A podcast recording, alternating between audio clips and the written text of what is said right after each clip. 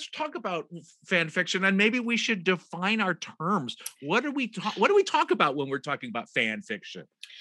Well, isn't that a thorny question? Good morning, good afternoon, good evening, whatever it is, wherever you are. I'm Austin Tichenor, one third of the Reduced Shakespeare Company, and you're listening to this week's Reduced Shakespeare Company podcast, now in its 15th year, number 774 Fan Fiction Finn.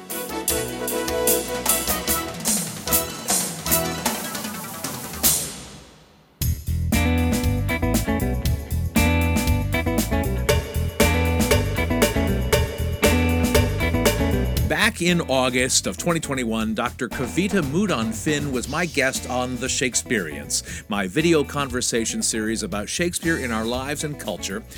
We talked about fan fiction, the creation of it, the academic field, and fan fiction's value as a legitimate form of criticism. Dr. Finn's an independent scholar who has published widely on medieval and early modern literature, Shakespeare, and fan studies. She has taught literature, history, and gender studies at Georgetown University, George Washington University, the University of Maryland at College Park, Simmons University, and most recently MIT. When not managing a two child, three dog circus, she's working on a biography of the 15th century Queen Elizabeth Woodville and continuing to write fan fiction, as she's done since the age of five. We started our conversation with Kavita attempting to help me understand what the term fan fiction actually means. It's a de- it's a term that people actually have very have a lot of difficulty defining at least in part because what we think of as fan fiction nowadays is not necessarily the same thing as what fan fiction might have looked like 100 200 300 years ago. Well that's um, exciting to me that it's, it's an older it's an older idea than i thought it was. Oh it's very old. It is in in its basic essence fan fiction is as old as fiction. It is as old as the telling of stories because right. all it is in its very purest sense is taking a pre-existing story and transforming it in some way. And whether that is as simple as flipping the perspective telling the story from a different point of view taking the story and talking about what happened before what happened after you can even look at something like for instance homer's iliad Homer's Iliad is a very specific period of time. It covers the period between the, the period of the end of the Trojan War. You don't get the beginning of the Trojan War, you don't get what happened afterward, you get just this section. Right. So fast forward a thousand, fifteen hundred years, and you get Virgil. Uh, and Virgil decides that he wants to write about this one guy who survived the fall of Troy and happened to go wandering off and found Rome. Um, and while it may be perhaps an oversimplification to say that all literature is ultimately fan fiction, all literature is ultimately transformative. And so fan fiction is it falls within that larger uh, that larger category of transformative fiction. Interesting. I love the idea that the Iliad is the first celebrity fiction, fan fiction. Oh, and slash fic, depending on some of his adventures.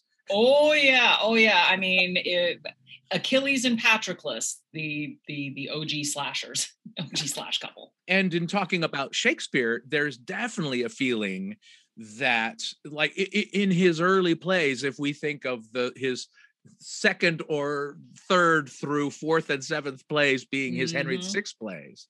Yeah. You know, those are that seems like fan fiction to me, not only for English history and, mm-hmm. and about Henry VI, but for his own work you know he writes he writes part two and then he goes hang on i can write i can continue this story mm-hmm.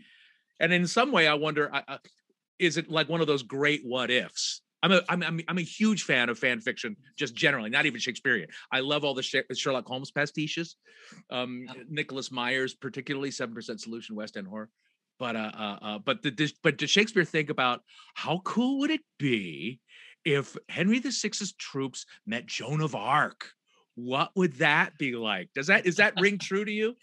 Absolutely no i i mean so the the prevailing theory or at least uh, relatively recently the prevailing theory became that shakespeare that the henry vi plays were a collaboration of some kind. Right. shakespeare and some combination of marlowe drayton um, uh, who else, whoever else was around. Like there were a bunch of different people around. Yeah. Um, George so, Wilkins, Wilkins, Middleton, yeah, or those maybe, guys later? No, Middleton's a little bit later. So yeah. I think this is mostly you're looking at Thomas Kyd, Christopher Marlowe, Michael Drayton, that crowd.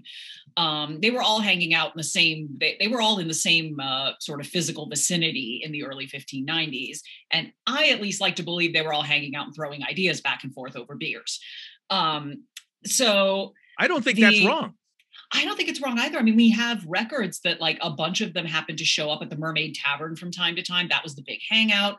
Yeah. So, and all of them, of course, like the, these were the theater companies and they were all hanging out together. And one thing that we know about early modern theatrical practice is that what we see on the page may not have necessarily come from one person. Like we know for a fact that some of these lines were ad libbed anything that comes from a clown, you don't necessarily know that Shakespeare wrote it. It could have been Will Kemp coming up with it for all we know. So, uh, and of course, you've got uh, like you've got people like Richard Burbage, you've got people like Ned Alleyn, the big actors who were constantly changing lines and shifting things around and trying to make themselves fancier, trying to make their parts bigger. Like you have all of these things going on. And even a modern theatrical production is a collaborative ensemble effort you may have one you may have a set text but the interpretation of the text is entirely up to you so the line between performance studies and fan studies is actually a very very kind of wobbly and permeable one um, and I certainly, at least, I mean, I'm someone, I've done amateur Shakespeare performance. I used to do tons of it in undergrad. Um, and so I kind of view fan fiction performance and academic study on very much a single spectrum. Right. Um, and they're all overlapping skill sets that often end up coming to bear on the same uh, on the same project yeah that's fascinating and it and it and as you say in your bio you've been you were a creator of fan fiction before you became a scholar of it oh How, significantly earlier i am new to the academic side of shakespeare and I always say that as an academic, I'm a reduced one at best. But um, um, when did it become? When did that become a thing for you? And how did you realize that fan fiction is an actual niche worthy of study? Well, fan studies has actually been around since the 70s.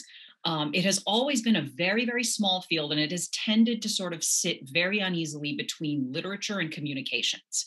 Um, and now we're starting now you start to see it a little bit more in film studies and you start to see it in um, anyone that's doing digital humanities ends up kind of nudging in that direction just because so many fan spaces are online now. Right. Um, now what is amazing is how many things that you see in fan studies that then end up being relevant to other uh, fields of study and even shockingly enough mainstream discourse though nobody wants to admit this.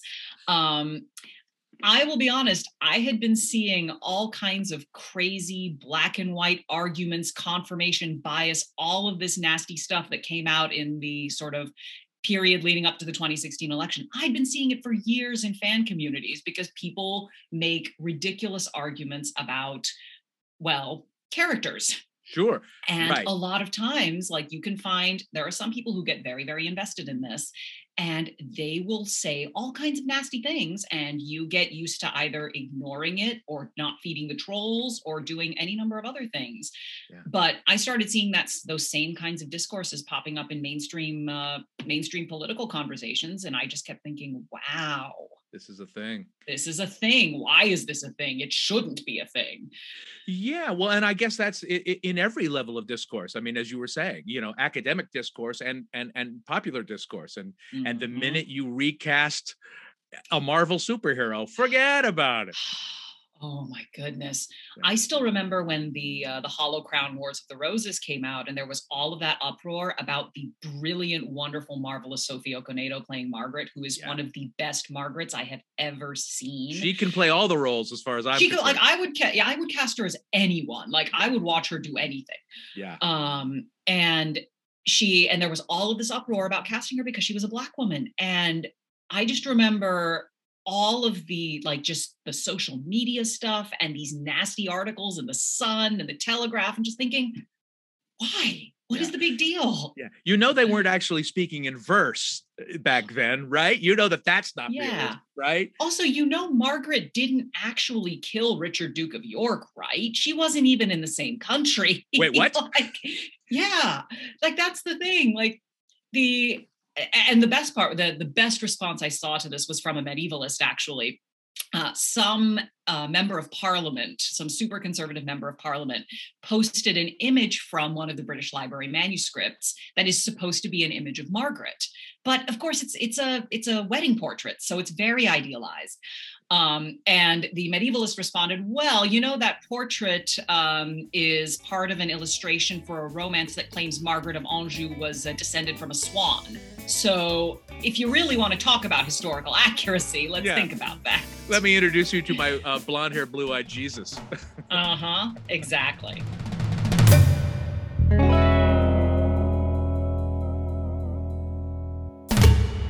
I'm Scott Simon of NPR News. You're listening to the Reduce Shakespeare Company podcast.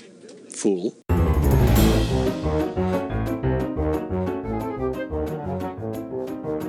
Where can you RSC the RSC? We're still the remote Shakespeare company, but you can find our next round of performance dates at our website, reducedshakespeare.com. As always, the very best way to stay up to date about all of our worldwide performance dates is to sign up for the Reduced Reader, our email newsletter. Go to reducedshakespeare.com and click on the link to subscribe, and check out our touring page for specific box office, venue, and ticket information. Now back to my conversation with Dr. Kavita Mudan Finn about fan fiction. I asked Kavita if she agreed with the notion that fan fiction, in addition to being fun explorations of given texts and characters, could also be a legitimate mode of criticism of the works they're also playing and having fun with. Oh, absolutely. No, I've done. Uh, I the chapter that I'm writing for the uh, the anti fandom book actually is about um, what I call fannish reading of Shakespeare.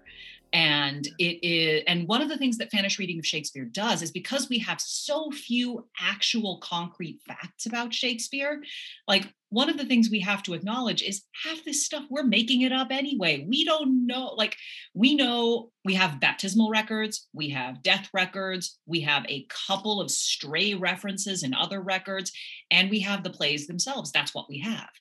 And so we construct this idea of Shakespeare, and uh, depending on who's constructing the idea, we get something very different. If you look at Shakespeare immediately after his death, he was just another playwright. He was he was right up there with with Ben Jonson and Middleton and um, uh, and Beaumont and Fletcher and all of those people. He wasn't they i mean ben jonson wrote that wonderful uh, the wonderful poem at the at the start of the first folio but nonetheless, like you don't get the impression that Shakespeare was sort of being exalted above all the other playwrights at the time. Right. That doesn't really start happening until the very tail end of the set, like the the, the 18th century, I think, is where that really starts to happen, because it's after um, the theaters come back after the restoration of, uh, of the Stuarts. Um, but even then, like he's popular, he's popular drama. And it's yeah. not until like the David Garrick and the Edmund Malone and all of those 18th century critics that suddenly you get this idea that Shakespeare is a genius and somehow entirely separate from the rest of the theatrical community. Right. We talk mm-hmm. about Shakespeare to the extent of others, and yeah. and and and i'm as guilty of this as anybody you know we, we I, all are. we need to know we need to discuss all, all the other guys. Um the amount of what we don't know about william shakespeare's life and times would fill several internets. But you know this is the uh, a, a way of exploring exploring the canon but also his life in a way that feels slightly more responsible because we're writing in the form of fiction as opposed to scholars like say Stephen Greenblatt, saying, mm-hmm. "Well, Shakespeare must have done this," and he assuredly was at Hamnet's funeral, for instance. You know, yeah, it feels more responsible. I, I have arguments with Greenblatt. yes, I, have heard some of them, for, and from you and from others. Uh, I, it feels more responsible to have creators of fiction exploring these possibilities and, and ideas rather than academics. Yeah, I, I, I mean, it's it's interesting because, like, on the one hand, the acad- there are a lot of academics out there who do acknowledge like we we don't know these things and what we're doing is working with the parameters that we have and i think that a lot i think that most uh, Shakespeare academics do acknowledge that. Yeah. Uh, but yes, there are there are some who like to sort of uh, hold forth on certain topics and claim that that what they say is definitely true. Um, yeah, I I can't forgive Greenblatt for the swerve. I just can't. Mm. I just can't. Mm, As a that, medievalist, I am un I can't get over that book. I will never be over it. that might be a, a, wonderful topic for a future conversation. yes, why I hate the swerve. um, do you have any questions for me about fan fiction? Well, um, one of the questions that I have had for a long time because I first watched a performance of the Reduced Shakespeare Company back in 1998 um, it was my first trip to London. It was my first time seeing the Royal Shakespeare Company and the Reduced Shakespeare Company. So it was very exciting. Perfect. Um, and I would like to know kind of um, a little bit more about um, when you were first creating it, when you were first putting it together, were you thinking of it as a kind of fan fiction or had you not really kind of encountered the term at the time? Uh, I, I well, two things. Um, I hadn't encountered encountered the term, um, and I wasn't one of the creators of the reduced mm-hmm. Shakespeare mm-hmm. Company. That was Daniel Singer and Dang. Adam mm-hmm. Long and, and Jess Winfield. Um, but uh, when I when I joined the company in '92, so mm-hmm. 29 years ago, excuse me. Um, uh, I was aware I had seen them perform seen the amazing complete works uh, mm-hmm. and and and recognized it as as for what it was a an irreverent celebration of the source material for all the mm-hmm. jokes that we make about how terrible shakespeare is or how boring he is or whatever it's it's it's it's inter- it, it is a form of fandom and i'm i'm curious about the term anti-fandom uh it, for, i mean I, I love the idea that it's antifa it's a different form of mm-hmm. antifa but it, it it also strikes me that the anti-fandom is not the opposite of fandom. Fa- mm-hmm. the opposite of fandom is indifference, and right. and anti-fandom is not that. But as I was writing this paper for Saw uh, earlier this year, I realized that the whole Reduced Shakespeare Company itself is a sort of a a, a Russian nesting doll of influences from not only Shakespeare's canon but from how he is portrayed um, in other media. So, I mean, from down to our name, the Reduced Shakespeare Company being a play on Royal Royal Shakespeare Company, the complete works was absolutely inspired by um, Tom Stoppard's Dog's Hamlet. Um, uh, uh, uh, the, the our our latest our latest book, you know, the latest play is William Shakespeare's Long Lost First play abridged, which nice. is which is um hundred percent an imagination of what would it be like to be a 17 year old genius? Let's go with the idea that he's a full on genius but he has no craft. He has zero craft. So he puts every single famous character and famous speech and storyline into one single unproducible 100 hour long epic. What would that be like? Oh my god. So wow that uh, uh, you know our our our love of shakespeare drives sort of everything that we eh, that we do. And even when people say well how can you like we've our other shows are all the great books abridged and the complete history of america abridged and we get in a lot of trouble recently for the bible the complete word of god abridged. Um but it's it's it it all comes from a place of love and celebration because we, we wouldn't spend years on these things without loving the source material. So, uh, in a way, it, it's absolutely our way of doing everything having fun with him, performing him, criticizing him, criticizing the way he is presented, not only in theater by theater companies and by uh, bored high school teachers who wish they were teaching something else you know it's it's an examination of sort of all those things but in the form of a you know in the form of a hopefully funny comedy That's it for this week's Reduced Shakespeare Company podcast. You can watch my hour long conversation with Dr. Kavita Mudan Finn over on my Shakespeareans YouTube channel.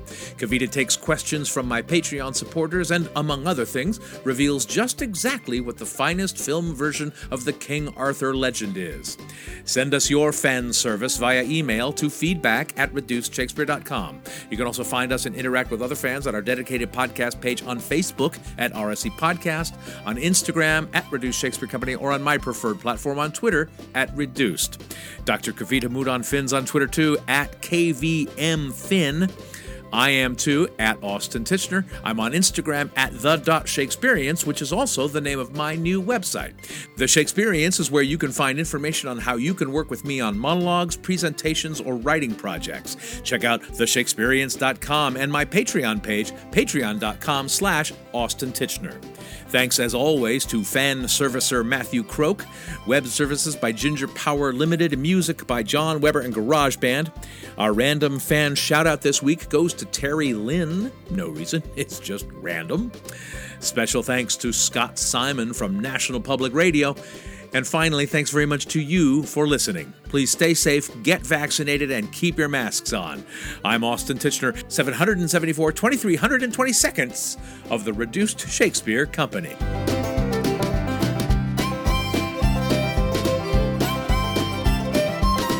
I think that's really the big thing that uh, that I, if I try to get people to take anything away from fan studies or my discussions of fandom, it's that when you are critiquing something, more often than not, the critique is rooted in love. Um, yeah. I critique Shakespeare all the time. I have huge problems with a lot of the things in Shakespeare's plays, but that does not mean that I don't love Shakespeare. Right. I would not have devoted years of my life to studying him if I didn't. This podcast is a production of the Reduced Shakespeare Company, reducing expectations since 1981. Go to reducedshakespeare.com for performance dates, actor bios, email newsletters, and so much less. So much less. So much less. So much less.